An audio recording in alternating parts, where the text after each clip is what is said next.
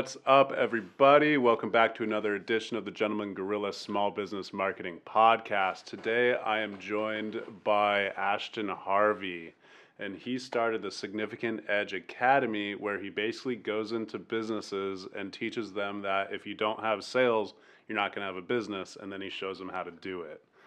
So, Ashton, thank you for joining me today. Can you please uh, introduce yourself to the people, tell them a little bit more about yourself and uh, the Significant Edge Academy? Yeah, well, thank you so much for having me. I, I really uh, think this is a great setup. I think this is a great idea.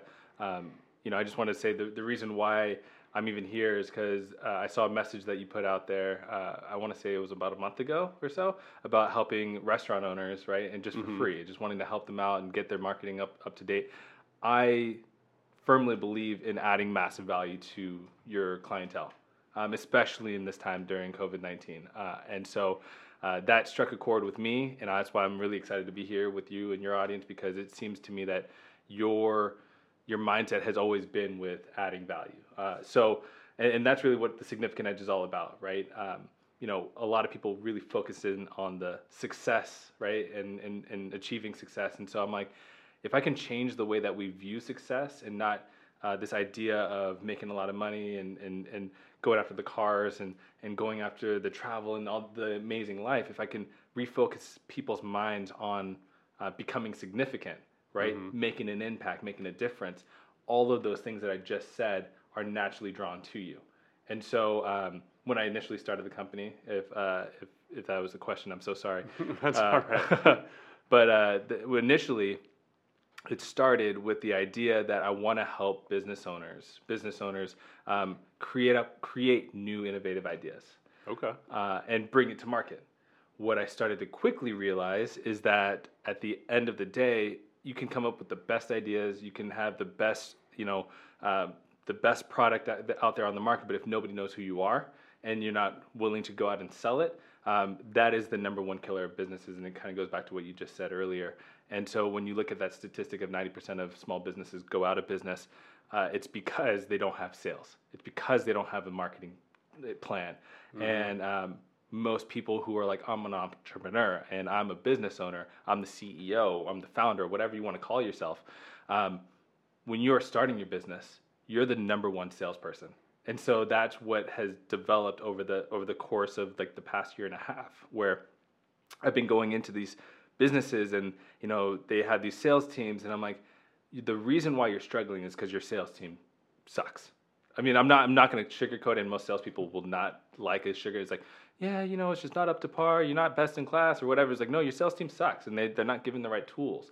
And so um, it went from being this business course to being a course about how to be an elite sales professional okay. how do you close more deals in higher frequency in shorter sh- sales cycles and so um, that is what I do now. And the whole idea is that you make more money, you increase your income to increase your impact. That is how we survive in this world. That's how we that's how we grow as a business, and um, and that's really what I want to hopefully bring to your audience today. So I love it. Okay, so yeah, let's definitely get into this. I uh, I've done sales for a long time, um, and I've recently I guess rediscovered sales. I think I really hated doing it for a long time because I did it for basically like the first like five years of my professional career. Mm. Everyone was like, "Oh, you make a great salesman," and I was like, "Okay, well, I guess I'll do sales." And then after a while, you just get kind of burned out on it. And then I went more of like uh, the networking and branding route for a while, and just kind of um, almost like using nets instead of harpoons. Yeah, yeah of course, yep. And you know, I'm not gonna lie, it worked decently well. I don't, I didn't grow as fast as I wanted to, but I also had a very leisurely management style.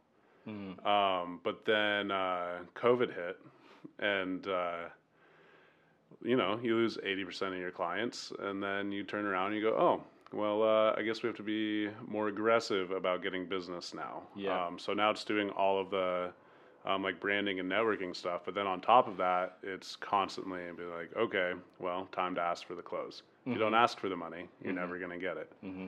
Um, it's things like a lot of big businesses people don't realize are always op- operating at a deficit, but they have strong cash flow because they have a strong sales system. Yes. Like uh, Amazon fulfillment, they I don't think they've ever been in the black, but Amazon is very profitable because of all of the other businesses that they own. Yep That's interesting. I didn't I didn't know that. That's actually a cool statistic to actually think about.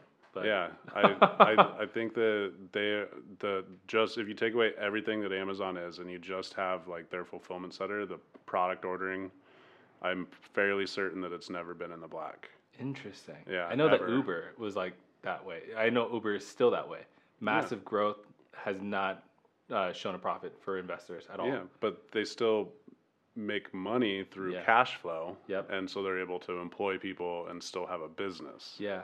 I think that's a good thing to know, like especially with business, is that you don't necessarily need to make a profit to make money. eh, But like there's three different sections. There's the profit loss statement, right? Then there's the cash flow statement, and then you have the asset statement, right? Mhm. Where all of them, uh, uh, when you when you look at the like how healthy a business is, most people only look at the profit loss, right? And what you're bringing up is like you look at some of these bigger companies, right? Like Amazon, Uber, um, some of these big name companies, their profit loss statements suck. They really do, right? When you actually look at it, but then their cash flow is so so great that it over overlooks the the profit loss uh, that they have, and that's what shows the strength of the company is that cash flow, right? So Exactly. I think good. that's why, uh, like McDonald's is so strong because they have the assets. yep, Like they actually buy the properties. McDonald's is a property purchasing company. yep, And then they build something that creates cash flow on top of that. right. And then, so that's just great. It's like, uh, or a Donald Trump. Why um, Yeah. people people would be like, yeah, he's a billionaire, but he's also still in the red as a business. Right. But he owns over a billion dollars in assets, mm-hmm. but he had almost zero cash flow. So That's crazy. So yeah, so he he he would be cash poor, um, but he would have over a billion dollars in assets in which he could trade at any time for whatever he wanted Yeah, and make deals. But that's how he would get investors. Is Interesting. just be like, yeah, I have all of these assets. I'm worth a lot of money. I can make these projects happen Right. because of my leverage and influence, because of what I own as assets, even though he had almost zero cash flow. Right. I think it's uh, it's so funny we're stuck on this topic because I you know you, you start to think like when you look at the three different pieces of paper, right? Cash flow, assets, and, and your profit loss. Mhm. Then you start to think, well, I'm like, well, which which one's most important? You know what I mean? Like, and It's I the one that you can convince people is important. that's true. I was which about comes to say, back to sales. Yeah, I was even I was about to say too. Um, in, with the with a lot of big companies, big tech companies right now, uh, a lot of investors have have a lot more faith in people that have cash right now, Mhm. right? And the people that are making sales are able to create sales, no matter how many assets they have or uh, how how their profit loss margins look or whatever. They're looking at how much cash do you have on hand. If all of it went away, right? And like, what is that recurring cash that's coming in that's going to be able to keep the business afloat? And um, I think it also depends on the type of environment that you're in. Like, because I, I like to look at how healthy an, an economy is based off the stocks, right? And um, right now we're in this like standstill because we have no we have no idea what's going on with this COVID nineteen situation, right? Uh, but there are companies that are growing. Tesla, you know, Amazon, uh, ServiceNow, the company that I'm working with right now, growing, right? And how do these grow? And it's because of the fact that um, in different environments, maybe the pro- like in one environment, the, the profit loss is more important. In another environment, like the one that we're in, cash is more important, right? Like, what do you have on hand that would be able to help your business sustain in the long run if, for some odd reason, we have to go through another shutdown? You know what I mean? Yeah. Um, so I, I yeah, it, I think it's it's very hit or miss. But I guess the long story short, it's always good to focus on all three of them and making sure that all of them you can get as much as you possibly can in positive for each one. But I mean, I mean, that's really great. that's, that's the goal, right? that's the goal. Uh, but I mean that, that that's something you have to worry about way later down the- down the road. Uh, But as a small business owner, it's good to you know with the the amount of income that you have coming in, the profit loss is the most important one, right? Make sure that you're making a profit. Make sure that you're able to stay afloat. Um, and uh, Yeah, because as a small business owner, um, like a lot of times you're either not paying yourself yeah, or you're paying yourself way too little yeah, because you want to or you should be putting everything back into your business to grow it to a point where it's not a small business anymore. Right. And so, yeah, that P and L statement that's about as important as it gets because it's like, uh, okay, well, I made four hundred extra dollars this month. Yeah. Do I uh, buy something that I really need? Like, uh, I don't know, like maybe need some new wardrobe Mm-hmm. because your shit's just getting worn out. or do you turn Yeah. around and do you spend that on ads? Yeah. But if you're $400 in the hole, I mean, that might be a difference of two sales mm-hmm. for a small business. But if you're $400 in the hole, Mm-hmm. then you're going into the next month a little fucked. Mm-hmm. So because that took away from maybe four hundred dollars in your ad spend that you could have done to get another Yeah. two clients the next month. Yeah. So as a small business, that is such a fine line mm-hmm. because a couple grand either way can make or break you month by month. Yep. And it's uh, I think that's one of my biggest things I've learned is you don't really play by quarters in small business like you Yeah. do in big business. Yeah. You're literally playing month by month. Yep. Like okay, your biggest bills like your overhead, like your rent on your office, Right. um, your labor. Labor always kills. I know way, I know way too many small business owners where like they need their employees, but then maybe they had a slow month in sales and then they're a week late on paying their employees. Yeah. But then guess what? Then they owe their employees again the next week.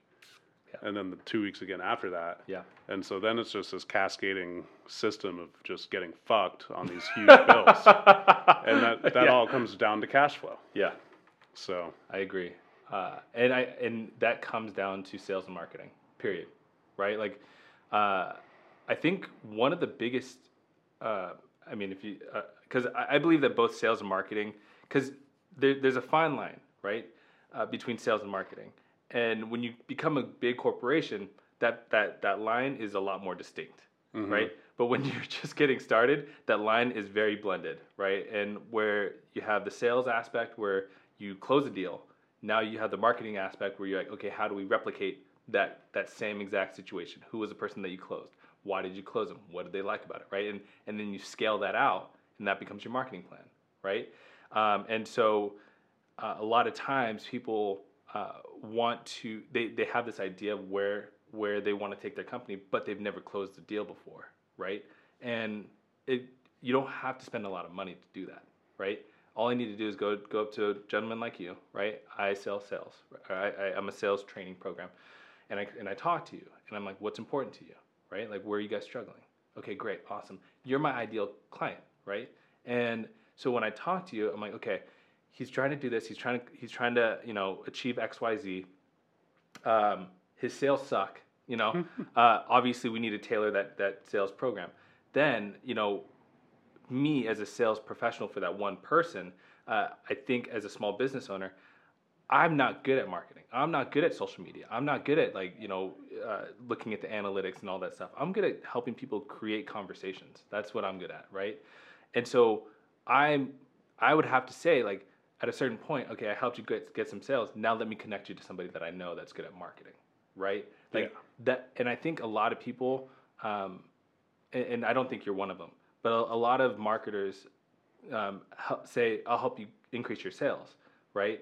Uh, but if a marketer is only as good as the first sale that that person makes, so if a small business owner is coming in and they're like, "Oh," and they're talking to a marketer, um, "Hey, I need to I need to close this deal." The marketer's going to ask them one question. Well, what have you like? Who's your ideal audience? And most small business owners are like, "I have no clue." whoever walks through the door. Yeah, you know, like he's like, uh, yeah, anybody who's interested. Well, that's not good as a marketer. You know that, right? No. You're like, you need to know who the heck that person is. So that's where the sales aspect, where you actually have to go in front of people and talk to them and tell them this is the product. You know what I mean? This is and and learn how to uh, ask the right questions to get the right answers, right? That you can then convert into a marketing plan. Yeah, I would say that for a new business, um, sales is what you should be doing as market research. Yes, 100%. Because basically, every time you try and sell something to somebody, you're just going to keep getting told no. Even if you're a great salesperson, even if you're a phenomenal salesperson, you're and if you close 20% of your deals, Yeah. then you're a top producing salesperson in the world. yes, Like so, like we used to play a game where we I would do door knocking. We'd sell encyclopedias door to door for summer. It was fucking horrible. that's the best way to learn sales. But so yeah, um, knock on somebody's door. Hi, my name's Greg. I'm a student from the University of No. Wyoming. No. oh, it's so bad. But the point is, we would every day we would have a competition to see who could get to hundred no's first. Interesting. Because for every hundred no's, you would get one to two sales. Yep. So that was just the numbers that that company had proven over decades of doing this is like, if you get to 100 no's, you'll get a sale. Yep. And so that was just a process of elimination, like just go through. And but what happens in those no's is you learn 100 ways to not sell yourself. Yep. And so it's like uh, being a photographer. I say every time I click the shutter, I learn something. Yeah. Every time someone slams the door in my face, I learn something. Yeah. And and I think that that's the important fact. That's right, right? Like if you fail, some people fail and then they fail again without learning anything from it.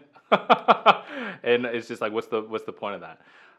Uh, and and back to your main point, and I think that it's so hard. Sales is so difficult because so many people focus on the pitch, right? Like I got this amazing product, and uh, I've seen it time and time again with a lot of even big corporations, right? When a, when a new salesperson is getting onboarded, the first thing that they do is they start talking about this is how amazing our products are, and th- you know like this and the other, and you start having this mentality. I'm like, oh my gosh, yeah, like why wouldn't my my my clients want this?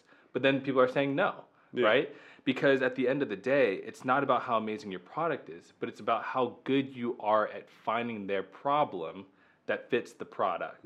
Does that make sense? Yeah. And uh, I think that a lot of us we have this glorified sense of what our products are, right? And, and we're like, man, our products are the, sh- the bee's knees. Like, why didn't anybody want this, right? Everybody's got the best product known to man. Exactly right, and and we are completely shocked when uh, people say no to our our pitch, and I think that gets down to the main focus, right? Of you need to be able to say okay, or you need to be able to have a conversation with somebody and ask really good questions.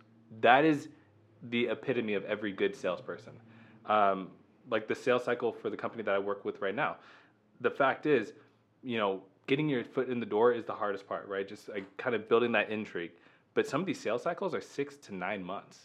That's six to nine months of learning, learning more about them, understanding what their needs are. Because you're talking to C-level suite people, right? Like mm-hmm. in multi-billion-dollar companies, they're not going to buy something right off the bat. They're going to be like, all right, you're going to talk to the IT guy in the, in the, on the on the ground floor. What the heck is work? What, what what's going on? What are you guys seeing? You're experiencing this. That conversation, right? That that question and answer situation is going to be completely different because you're going to talk about uh, problems with process, right? Now, when you talk to the C level suite people, they're going to be talking more about, hey, these are the strategies that, or these are the um, uh, uh, the programs that we're looking to implement. So they're talking about implementation. These guys are talking about process. These guys are talking about implementation, right? When you got get to the VP level and above, and so when you're t- so with each person that you're talking to, it's going to be a completely different conversation. So if you're a small business owner, right, figure out.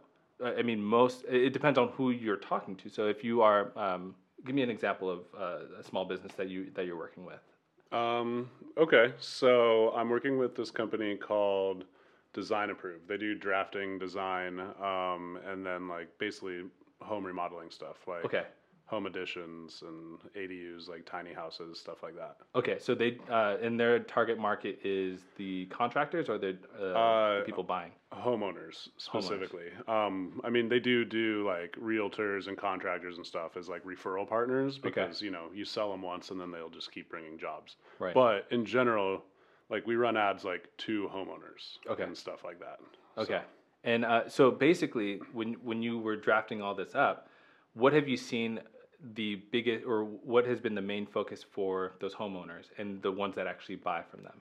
So the big thing, so this company actually has a serious advantage because the owner came up with a very fast process, but basically they can get the jobs approved faster than anybody else. Oh, okay. And then um, because they're a drafting firm instead of an architecture firm, um, the costs go way down as well in doing the designs. Oh, okay. So it's it's actually a really it's as far as sales goes, he has a really good pitch. It's actually pretty nice. Good. But you know, those are still two pain points Yep. that you know he hits. Like, how long is the job going to take? Like, how long are these people going to be in my fucking house? Mm. That's the question. Like, okay, yeah, Yeah. nobody.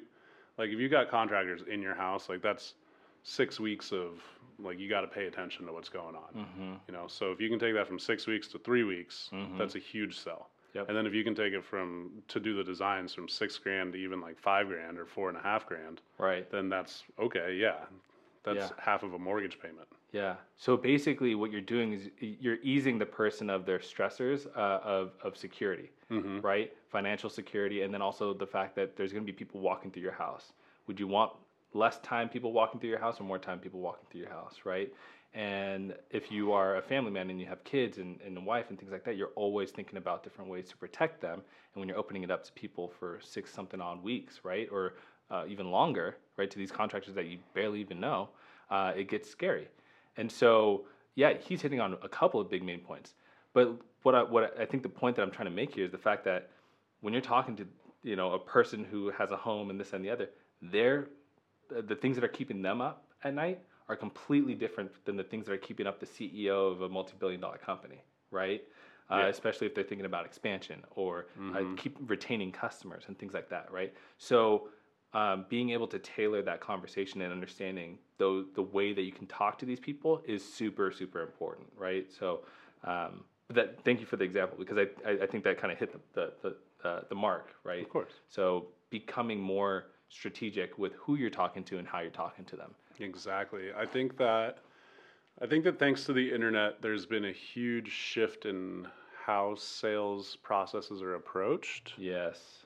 Um, so basically, like when I first got into sales, like 2005, 2006 ish, it was still trailing off of the old style. Like you show up, you announce yourself, and then you basically just try to cover objections Uh-huh. and then ask for the sale. Like Yeah. the old tricks, like hand them the pen, slide the paper under, and Yeah. it's a mental trick. Like, all right, then they're gonna sign. Yeah. Mm-hmm. Like, they're more likely to sign. So it's basically like, it's basically a trickster system. Yep. Um, like find find any objections, try and cover them, try and cover objections before they even bring them up, Yep. and put up any walls, and then so that's kind of that's like a presentation style of sales. Like this is what we have. Yep. But now, thanks to the internet, Yeah. anybody can find anything that they want in a matter of a half a second. yeah. Hey Siri, Yeah. Find me. there it goes. I didn't even push the button. Like, she'll, she'll just pop up and start listening sometimes. She's evil, I Yeah. swear. But the point is, so now it's more about, like you said, can you solve people's pain points? Mm-hmm. And it's about knowing your customer before you even get to them. Yep. Because your marketing that you did put you in front of the right people mm-hmm. because you did your research on what type of people will actually be interested in buying your product. yeah. So there's more steps to it on the front end now, I think. And then on the back end, it's just about reassuring people that you can cover those pain points and that you're the right decision. Yep. Because they already know or can easily find multiple solutions or people or options. So now it's just about making them like you and making them um, certain that you are the person that can do the job best, Yeah. which is totally different style of sales. Yeah, and, and to your point about, uh, I think the the most successful model, business model nowadays, is the subscription model, right? And a lot of companies are going towards that because you start getting a, a baseline founda- foundation of sales, in essence, reoccurring sales. The person's going to use your product and then buy it again, right? And when you come in with the the traditional sales model, and mind you, I, I would say that the traditional sales model still works for certain industries, uh, but for the broader sense, it doesn't work, right? Because we now have this thing called, uh, you know, buyer's remorse. People know what the heck that is, right? And so when I buy something and then I, I'm remorseful of it a couple seconds later, what are the odds of me buying from that person again, or even referring somebody back to that person? Bad. Very bad. my one of my biggest principles is number one rule is always just make them like you and trust you. hmm Because even if they say no, chances are at some point they'll know somebody that will want your services. And it happens to me all the time just Yeah. by being friendly and helpful with people. Yeah. Even if I don't end up working with somebody. I had somebody the other day call. They're like, "Yeah, my ex fiance referred you," Mm-hmm. and I'm like, "Oh, cool." Like, I never worked with her. I had a phone call with her. I think we were supposed to work together, and then it just fell off. Uh-huh. But now I booked a pretty big job because of it. And Right. it's like, oh, hey. Like, Yeah. I don't even, it took me a minute to even remember who he was talking about. Yeah. I was like, this is great. And I, what I love asking sales professionals or business owners when I first start working with them, I always say, um, the sales process looks like this: there's prospecting, right, and then there's the uh, then there's the um, researching, then there's the pitch, right, and then you're overcoming objections. Then after overcoming objections, you're going to close the deal, and then there's the follow up, right? And like that's the sales cycle, and you continue that process over and over again. But out of all of those steps, which one's the most important one? Prospecting. Okay, why do you say that? Because if you're not finding the right people to start with, then you're just you're just gonna be digging a, in the wrong direction. I don't I don't even uh, that was a bad analogy. I'm sorry. I'll come up with a better one. But you know what I'm saying. Like if you don't- if you don't have the right list of people to call, then you're just wasting your time. Like Okay. if, if that's in my opinion. But number two is follow up. Ah, there we go. That's good. I was about to say if you couldn't do prospecting, which one would it be? And that's true. the The most important one is the follow up, right? Learn about why they bought from you, right? Why, like when you close the deal, why did they, why did they like, or why did they say sign the paper? And then on top of that, how can you improve, right? Because at the end of the day, you don't want them just one time around, right? You want them to continue buying from you. It's a lot easier to resell somebody than it is to sell somebody the first time. Exactly, a hundred percent. And um, I have you ever heard of the tr- the trust trust quotient? Yes, but I haven't for a long time. It's been Okay. a while. So the trust quotient is, I mean, it's it's very um, object, uh, objective, right? When it comes to like how it works.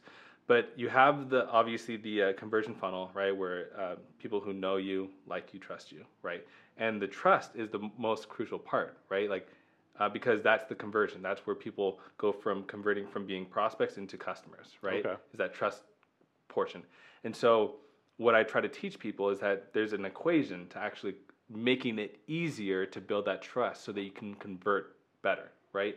Um, you said it perfectly. People, it's so much easier for people to buy from you again when they bought from you before, right? Because the, the trust quotient is up. They like who you are and things like that.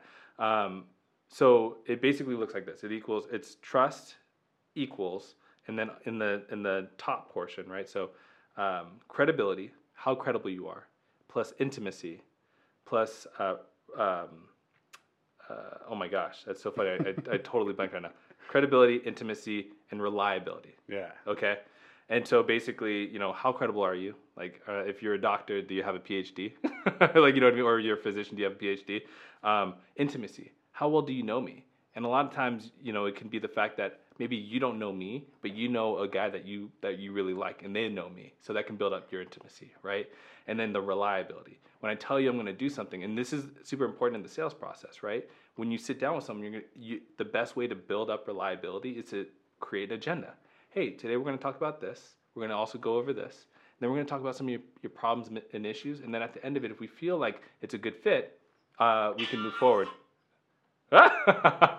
Almost got to in time. uh, but basically, it's just the whole idea that uh, so you create this agenda and you follow that, right? So that's building reliability, right? And then when you uh, then you divide it by self orientation. So I know it's it, and it, it's so weird because it's so subjective to what you are to the to the person, but then you divide all of those three numbers by self orientation, and basically self orientation is all about what's in it for you, right? Is it the money? you know, um, are we investing more time maybe, right? Or maybe I'm investing your talents, right? So um, when I ask you for something, that is self orientation. It could be twenty five thousand dollars, right? Or it can be I'd like you to come volunteer, or it can be um, you know uh, I'd like for you to come um, spend some time on a podcast with me, right? So whatever that self orientation is, it's always whatever is going to be coming back to you. So you want to make sure you have high credibility. You want to make sure that you have high intimacy, and you want to make sure that you're uh, uh, reliable. And that's what increases trustworthiness, which then increases conversion. Does that make sense? It makes perfect sense. Yeah. In the end of the day, um, first of all, I after this, I want to, if we have time, like actually write this down. I love this. I think I want to use that. Um, but it's all about creating trust in your book. Yep. How do you trust the person that's selling something? How do you trust the product or service that's being sold? How do you trust the company behind them? How do you trust the referrals? Like, are they even real referrals? There's so much that goes into building trust because, I mean, for a long time, I think that it was just a lot of uh, bad people running around scamming people. That's still happening to this day, unfortunately. It is, but also people are more aware of it now That's true. because um, I think it's just an evolution. It's like uh, like cold calling people at 6 p.m. during dinner Mm. used to be a thing that worked. Right. Now, like everybody grew up doing that, and now it's just like, nope, not even answering the phone. Yep. Like we have silence for a reason, Right. or a silent option. Yeah. Like it's just a constant evolution. Um, and then there's always going to be people out there doing it. Like now it's like text message messaging, Yeah. which is highly effective, but there's also uh, they're either going to buy from you or they're going to fucking hate you. They're, yeah. So if you, You have to use it right. yeah. Mhm. So it's uh, it's a fine line to walk. Because I mean, at the end of the day, marketing. If you're good at marketing, then you have a powerful control over manipulation of people.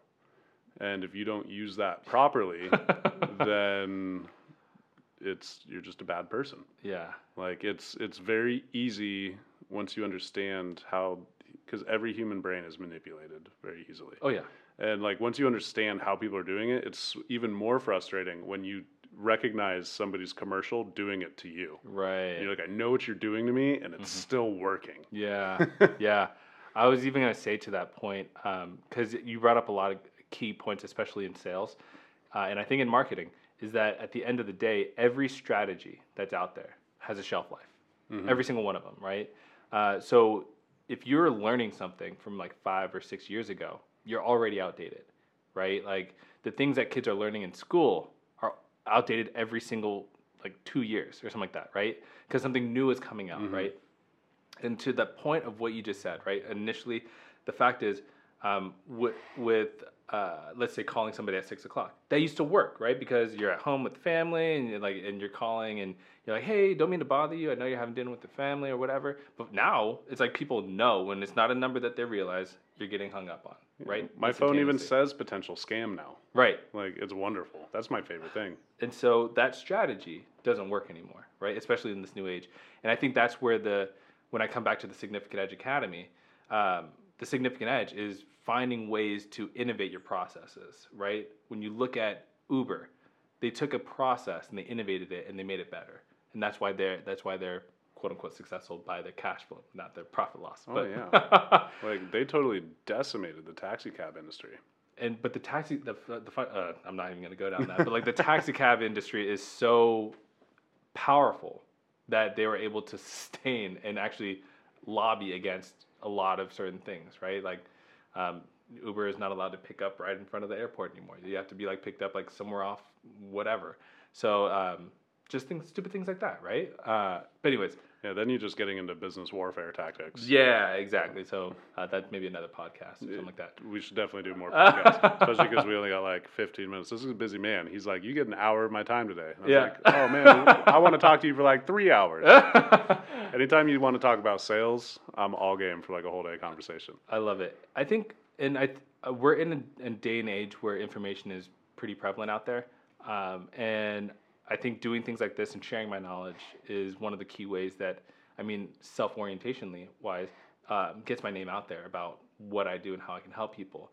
And I think at the end of the day, I, my hope is that people don't need me, right? At, you know, long term, but they trust me to work with me anyways, right? Yeah. And, and I think that's the ult- ultimate goal for myself is um, really to be able to mentor people not only in sales, but how can we take that money and flip it into making an impact? And so that's been that's my real true passion. Yeah. So I'm. So I, I already know. So he has this wonderful project that he's starting called Yellow Threads. Get off of the sales for a little bit, but you just said that starting an impact, which I think is very important.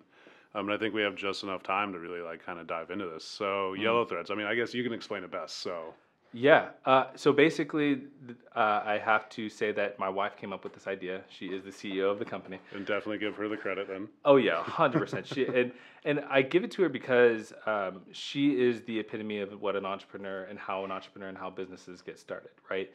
Um, so a little bit about Yellow Threads. Uh, we're a clothing company that manufactures fashionable and medically functional clothing for people that are undergoing uh, either chemotherapy or infusion treatment, right?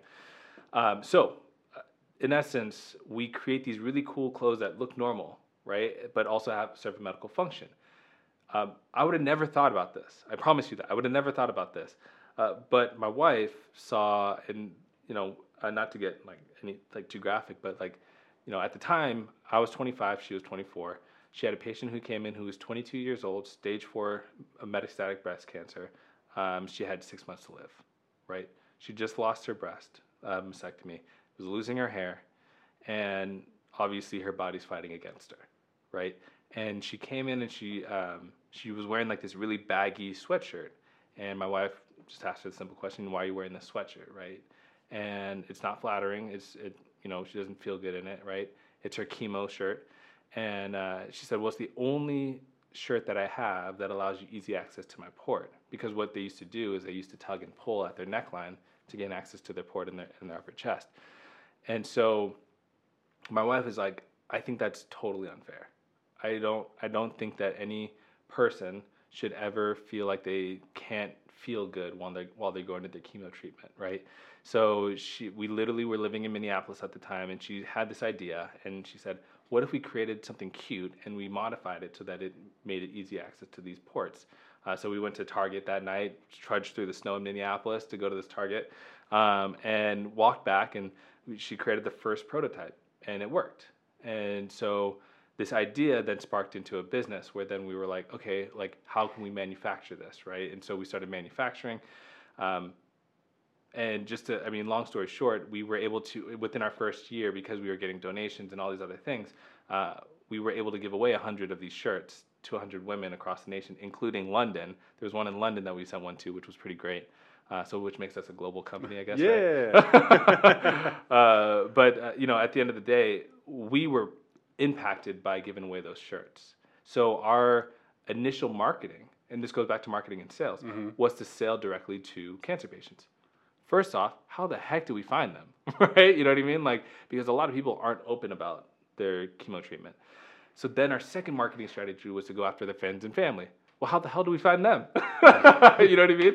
And so, uh, yeah, I doubt there's a public database. of- exactly. And, and luckily, she's a nurse, and so we started going to all these nursing co- oncology nurse, nursing conferences and telling them the nurses about our products. And then the nurses became our advocate, right? And so now we're getting into hospitals, and the hospital it's like a little gift shop. So the nurses are like, "Hey, here's this flyer. Go grab yourself a shirt from downstairs." Blah blah blah blah. Uh, so our marketing strategy changed three or four times, and now we're at a uh, at a new level in our business where we don't even want the family or the cancer patient to have to pay for these shirts. So we're developing a Tom's model where you can buy a normal shirt, you know, which may be a little bit priced more than a- regular shirt, Yeah. but your shirt will pay for a shirt to be donated. And so um, that's where we're going with our strategy and moving forward. And, uh, you know, I think it just shows that for us, we wanted to make an impact, and it starts by f- finding a problem, right? Creating a solution, and then giving that solution out. That's in essence what a business is, right? And so um, that's our passion project. That's what uh, we're working on on the side of our jobs, uh, on the side of my Significant Edge Academy, um, and uh, really something that I feel I want to spark a lot of entrepreneurs and business owners to start thinking that way. Not thinking about like how much money I can make, but like what kind of impact can I make with me selling this shirt or me selling this product or me selling this service, right? And I think once you're able to make that switch from like, oh my gosh, this is all about me, that's when you start seeing that massive quote unquote success, the financial success, the travel, the money, the cars, right? And um, I'm I'm like a man on a mission to to flip people's mindsets from success to significance. And so, uh, if I can do that, and with this podcast, like let's do it. You know. I love it. Success to significance. I got to say that a couple times. Right. Success to significance. Five times fast. Yeah, right. Let's do this. Success to significance. Success to significance. Success to significance. Success to significance. Success to significance. Boom! And he does it, folks. First try. That was not easy. That took a lot of focus. I'm There not go. gonna lie. that was good. Oh, Good job. So, uh, so you seem to be like an entrepreneur, kind of in the truest form. Like you're you're starting multiple businesses where you see opportunity. You're basing your businesses off of your skill sets, um, yours and your wife's respectively. Um, I imagine there had to be a little bit of a seamstress training that went on there at some point. Uh, my mom, yeah, uh, my wife, uh, my wife's mom loves to sew clothes, right? I think the actually the hard part was not even the seamstress aspect, but like going into like, I mean, we went to a manufacturer and they're like, oh, we can't do this, we can't do this, blah blah blah. This needs to change and and whatnot. and we realized how small we were in this. Like we were like like this little tiny company in this big freaking ocean, Mhm. right? And uh, we've realized that because uh, we, I think we ordered our clothes and they said it would be done in like two or three months. It took like six or seven months for them to actually complete our, our order because uh, you know people they were like managing people like Zara and like some of these other big companies like yeah we're gonna figure them out first and then we're gonna come come back to you. So um, we realized that uh, we need to become more powerful in that space. Uh, but once again, our, our big goal is to uh, uh, figure out the marketing strategy or, or the sales strategy, what's going to work, and then working with great marketing people like yourself and like taking two dollars and, and turning it into two dollars, right? So Yeah. how how do we do that? Uh, but it first starts with us making that first sale, right? Um, and right now, it's not scalable to get into all these hospitals. It's going to be scalable when we can sell a normal shirt for twenty five bucks, but that shirt doesn't just you know make you feel good because you bought a shirt, but it also allows us to give away a shirt as well. And I think keeping up with that model uh, will help us become successful in the long run. But we have to see how it works. We have to get it all in place. I love that. so are you still working on like putting the base pieces together? Or are you already in some hospitals? Uh, so we're already in some hospitals. Uh, once again, that's the second, uh, no, the third marketing strategy that we took. The fourth one that we're taking that we're that, that we're checking that I that we believe will actually lead to more success and and and made greater impact is going to be the one where we have the Tom's model. Buy a normal shirt says something like Inspire on it, right? Um, at you know maybe like a thirty five dollar price point, but that covers both that shirt and our and our tops for these for these men and women and kids actually. You know, like you forget that kids are going through this as well. Uh, we are creating an entire kids line. So what we're trying to do is actually build build the infrastructure for the kids line, build the infrastructure for these uh, printed shirts, right, and then also um, establish the infrastructure for our uh, for our current women's line, right. And I think with COVID nineteen, it makes it a whole lot more difficult. And I don't know if you guys know this, but it's very expensive to manufacture in the United States. Yes. So, um, as much as we like to say we told, hey, like all of our clothes right now are American made, um, it probably won't stay that way. Yeah, it's uh, it's expensive. It's not just expensive because outsourced labor is cheaper. It's expensive because since everybody started outsourcing, we've Yeah. literally shut down all of the textile Yep. industry in America. So when Yep. we want to start textile industry in America again, they literally have to build the buildings. Yep. They have to find the employees. They have to put the machines in place. Yep. They have to be able to source the fiber, whether it's hemp Mm-hmm. or cotton or polyester or whatever they're using. Right. And then also the techniques, the tactics. Like everybody that used to do this and was good at it is probably 80 or 90 now. Yeah. Like, so we don't teach it. We, Yeah. It's, it's not. It's not something that we, uh, as a country, uh, look at as a high-paying job, right? Versus like other countries where like, is it a job? I will take it. What do I need to learn? You know what I mean? And I think that's, and not to say that you know, these people in China and Mexico and, and Brazil and some of these other countries are not getting paid a lot. It's just more or less they grew up in a uh, in a society where it's okay to be a factory worker. yeah. You know? And I mean, and that's a big point. Um, a lot of times, these outsource, and I'm not saying there aren't companies that aren't fucking people over, Yeah. but in a lot of these countries, when you're paying somebody three dollars a day, like that's actually good Yeah. for them. Yeah. Like it sounds horrible to us, Mhm. but in a lot of these places, they actually have a job hmm that they wouldn't have otherwise. Mhm. Um, they're getting decent pay. Like it's it's a totally different culture. It's a totally different mindset. Americans are fucking lazy. 1st of all, Mhm. like we just are, and we're soft, and we don't know what hard work is. We don't know what real life threatening situations are. For the most, there's some cities that are Mm-hmm. Yeah. pretty bad, but for the most part, like we're just a bunch of fucking pussies. Yeah. Like we that's a good whine and complain about everything, and these other countries, we look at them and we're like, we feel sorry for them, Uh-huh. but they actually know what hard work is. They actually know that the human body can endure way more than we think it can. Right. Like it just is. Yeah. Um, so, but bringing that whole industry back because everyone's focused on that price point. Mhm. And so we have to be focused more on bringing the industry back, not so much for the price point, but just for bringing more jobs back into America Yeah. and being able to provide more um, industry options and more I don't know, availability of resources, like for people like you trying to start this company, Yeah. you know?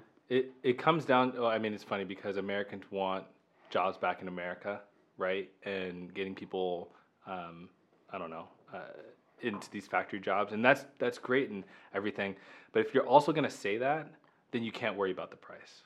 Mhm. You know what I mean? Like that's. I mean, a lot of people are paying because of price and convenience, right? Why is Amazon so great? Because it's typically the lowest price, and you get your product like almost same day, right? Sometimes. And so a lot of times we forget that all of that takes money, right? And if we're gonna bring uh, bring jobs back to America, we Americans actually have to agree to the fact that hey, are we all willing to pay more for these products? You know, because if I can source it from China and get it for five bucks, right? And you know, plus the shipping fees and all that other stuff.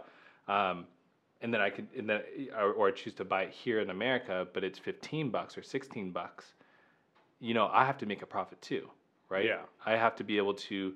I, I wish I could be at a point where this is just a, a fun thing and I don't Yeah, have to get. I paid would it. I would gladly do everything that I do in my business for free Mm-hmm. if I didn't need money. Yep. Like, I do my business because it's what I love to do, Right. but you just need money in how our economy works. And it and I I believe that statement because going back to why I initially sat down with you in the first place was because you're making enough money to survive and, and do well in your in this current economy, right? Because before you were doing fantastic, um, but you're making enough to the point where you're still able to give back, and that that's why I was so interested in sitting down with you because you're like, hey, listen, if you're in the restaurant industry that got hit hard, um, I want to help you out, right? You- there's a saying you can never give too much that you become poor. Yeah, that's true.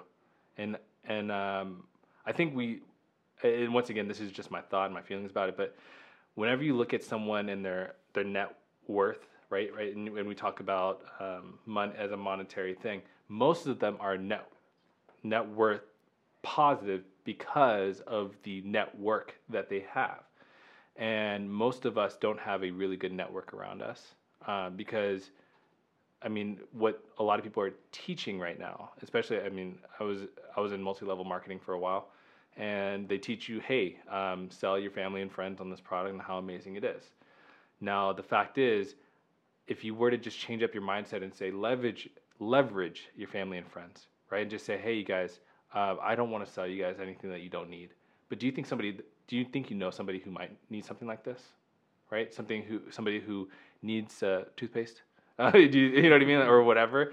And when you come at it that way, you're not diminishing your your network at all. You're leveraging it to get to people that that you need to get to. And a lot of times, when it when you're leveraging your network, you still maintain your credibility because I trust you, and if you're telling me to go work with some other dude, I trust you enough that I that you, that he did something good for you that I can go work with him. So the credibility stay there.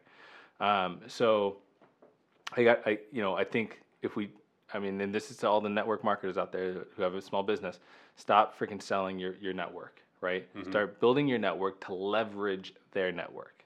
And so, anyways, that's, uh, uh, that's where the power comes from, right? Because you may not have, you may not have the resources. Maybe your network might not have the resources, but they may know somebody who has the resources that you need to help you succeed. Exactly.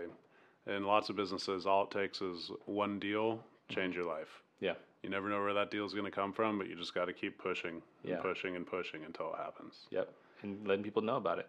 So Fuck. I, I don't know about you guys, but I'm inspired today. let's go. Thank you so much, Ashton, for coming today. Um, please tell the people where to find you, um, and then tell them why they should find you. Uh, so if you guys are looking to just get free advice on how to close deals, how to overcome objections, how to prospect a little bit better, how to get more focus, how to follow up better, um, all the, the processes of sales and becoming a better communicator, building your network and in- influence, these are the reasons why you would want to follow me. um, so if you want to, uh, I'm very active on my Facebook.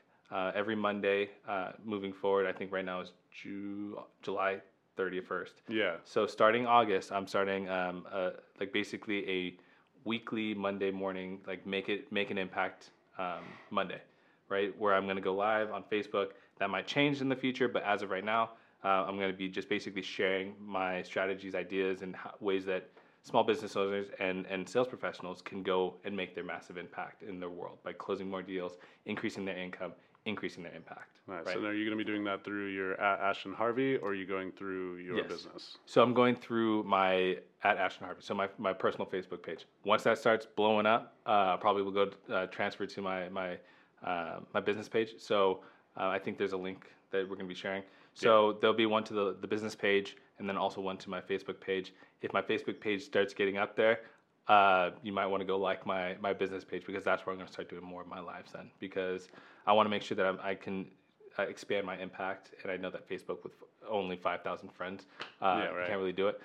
Um, so as of right now, I only got 2,000, so there's still, still 2,000 A little more. bit of room. There's a little bit of room to, to grow. So I'm active on, on Facebook, and um, I'm also active on YouTube. Uh, so the Significant Edge Academy. Uh, and if you guys want to learn more about actually the Significant Edge Academy, uh, you can go to www.thesignificantedge.com. Uh, once again, I think that will be in the show notes as well. Yep. And uh, yeah, and oh, and if you want to learn more about Yellow Threads, I think this is more important than anything else uh, I think that, it that is we as can talk well. about. Um, you can uh, go to www.yellowthreadsco.com. All right, so yellowthreadsco.com because Yellow Threads was taken uh, on GoDaddy, so we couldn't use that one.